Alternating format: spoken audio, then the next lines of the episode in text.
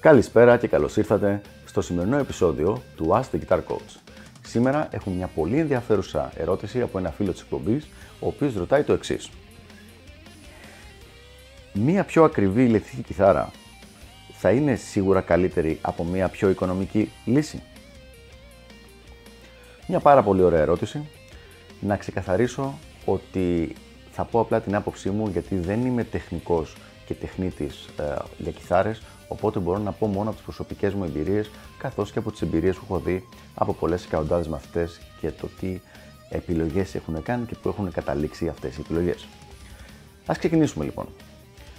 Με τον τρόπο που έχεις πει την ερώτηση είναι δύσκολο να απαντηθεί. Γενικά, μια ακριβότερη κιθάρα θα είναι ένα καλύτερο όργανο από μια πιο οικονομική.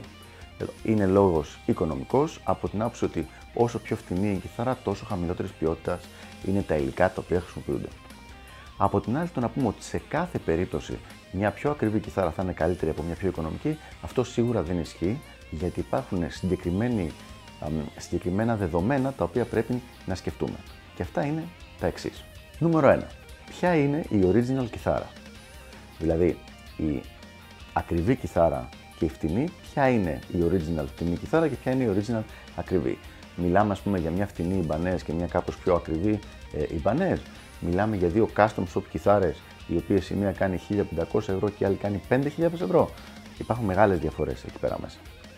Δεύτερον, για ποιο είδος μουσικής μιλάμε; Αυτό φαίνεται ότι δεν θα έπρεπε να έχει σημασία, αλλά στην πραγματικότητα θα δούμε παρακάτω ότι έχει αρκετή σημασία. Και τρίτο και το τελευταίο, ποιες είναι οι δικές σου προσδοκίες από το όργανο. Δηλαδή, πολλές φορές έχουμε την εντύπωση ότι επειδή θα πάμε σε ένα καλύτερο όργανο, ξαφνικά όλα τα προβλήματα θα λυθούν. Κάτι το οποίο δεν ισχύει, θα λυθούν τα προβλήματα που έχουν σχέση με το όργανο. Τα υπόλοιπα θα παραμείνουν ακριβώς εκεί που ήταν. Για να αναλύσουμε λοιπόν λίγο τι είναι μία κιθάρα πρακτικά από θέμα κατασκευής.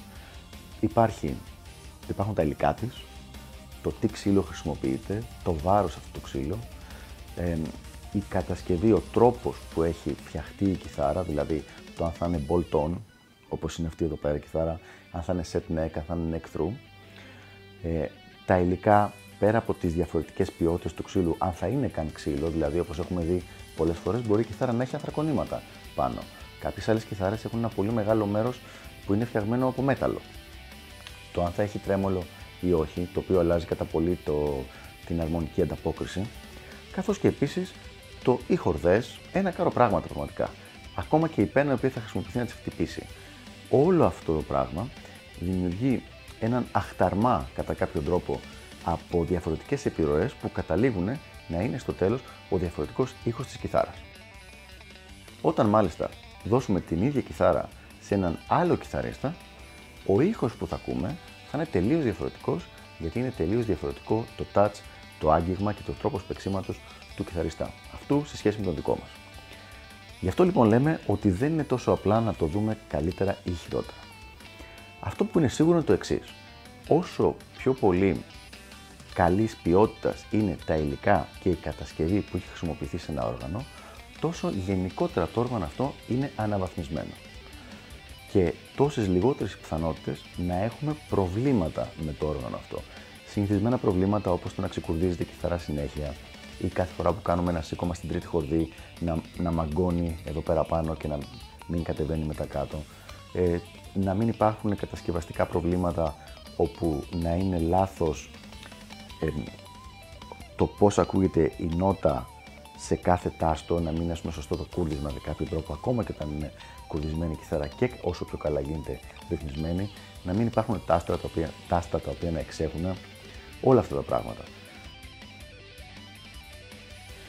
Όσο λοιπόν αυτά τα δεδομένα τα έχουμε βάλει μέσα στην εξίσωση και είναι καλύτερη κατασκευή και τα υλικά, είναι καλύτερο το τελικό όργανο μας δημιουργεί λιγότερα προβλήματα και μας αφήνει πιο πολλούς δρόμους ανοιχτούς. Πάμε τώρα να δούμε ένα πολύ ενδιαφέρον θέμα. Σε πάρα πολλές περιπτώσεις, ο λόγος που κάποια όργανα έγιναν πραγματικά διάσημα και αφήσαν τη σφραγίδα τους σε μια ολόκληρη εποχή μουσικής ήταν ακριβώς επειδή δεν ήταν καλά φτιαγμένα και επειδή δεν ήταν καλά φτιαγμένα, είχαν ένα πολύ χαρακτηριστικό ήχο, ο οποίος έγινε και η υπογραφή τους, ας πούμε για παράδειγμα. Ένα παράδειγμα που θα δώσω θα είναι κάποια μοντέλα της Jackson και της BC Rich της δεκαετίας του 80, οι οποίες βλέποντάς τις με τα δεδομένα τα τότε ήταν μια χαρά κιθάρες, αλλά βλέποντας με τα δεδομένα τα τώρα δεν ήταν. Όμως, το πολύ περιορισμένο harmonic response, δηλαδή αρμονική απόκριση που είχαν οι κιθάρες αυτές, τις έκανε ιδανικές περιπτώσεις για να βρουν τη θέση τους μέσα σε μία μίξη όπου υπήρχε ένας περιορισμένος χώρος για να μπουν οι κιθάρες. Κάτι το οποίο μια πολύ καλή και πολύ βαριά και πολύ γεμάτη και πολύ όμορφα, με πολύ όμορφο και στρογγυλό ήχο, ας πούμε, Gibson Les Paul, όταν πήγαινε να μπει στη μίξη αυτή, δεν ακουγόταν καλά, γιατί έμπαινε στο ρόλο του μπάσου, έπαιρνε και από τις συχνότητες ε, των πλήκτρων και όλα αυτά τα πράγματα. Οι κιθάρες λοιπόν αυτές, ακριβώς επειδή δεν ήταν έτσι γυαλισμένες και upgraded όπως λέγαμε πριν και εξελιγμένες, μπορούσαν και μπαίνανε πολύ πολύ πιο εύκολα μέσα στις μίξεις αυτές. Είναι κάτι το οποίο το έχουμε δει πολλές φορές και πολλές φορές έχει χρησιμοποιηθεί επίτηδες για να βγάλει ένα συγκεκριμένο ήχο παρόλο που η κιθάρα από μόνη της δεν ήταν κάτι ιδιαίτερο. Ένα δεύτερο αντίστοιχο παράδειγμα έχουμε με τις παλιές ε, τις Fender Stratocaster.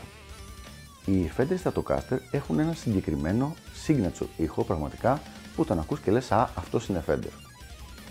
Οι Fender όμως είναι κιθάρες που είχαν φτιαχτεί στη δεκαετία του 50, αν θυμάμαι καλά, και ήταν οι πρώτες προσπάθειες που είχαν γίνει τότε για να φτιαχτούν κιθάρες που θα γινόταν εργοστασιακές. Δηλαδή θα έβγαιναν σε μεγάλες ποσότητες. Με αυτές τις κιθάρες είχε βγει ένας συγκεκριμένος ήχος. Όσο περνάγανε δεκαετίες λοιπόν, η Fender, σαν μια πολύ καλή και σοβαρή εταιρεία, λέει για να προσπαθήσουμε να τις κάνουμε καλύτερες αυτές τις κιθάρες. Και άρχισε να τις πειράζει με την καλή έννοια, δηλαδή να κάνει upgrade τα διάφορα υλικά τους.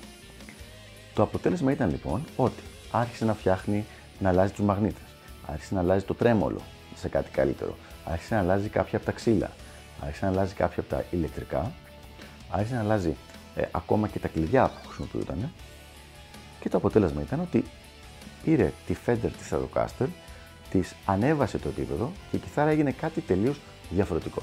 Ήταν μια πολύ καλή κιθάρα, για την ακρίβεια πολλά καλά μοντέλα από κιθάρες, γιατί βγήκαν διάφορα μοντέλα, αλλά δεν ήταν πια μια Fender Stratocaster. Δηλαδή τον ήχο της Fender, της παραδοσιακής, δεν μπορούσε να τον βγάλει.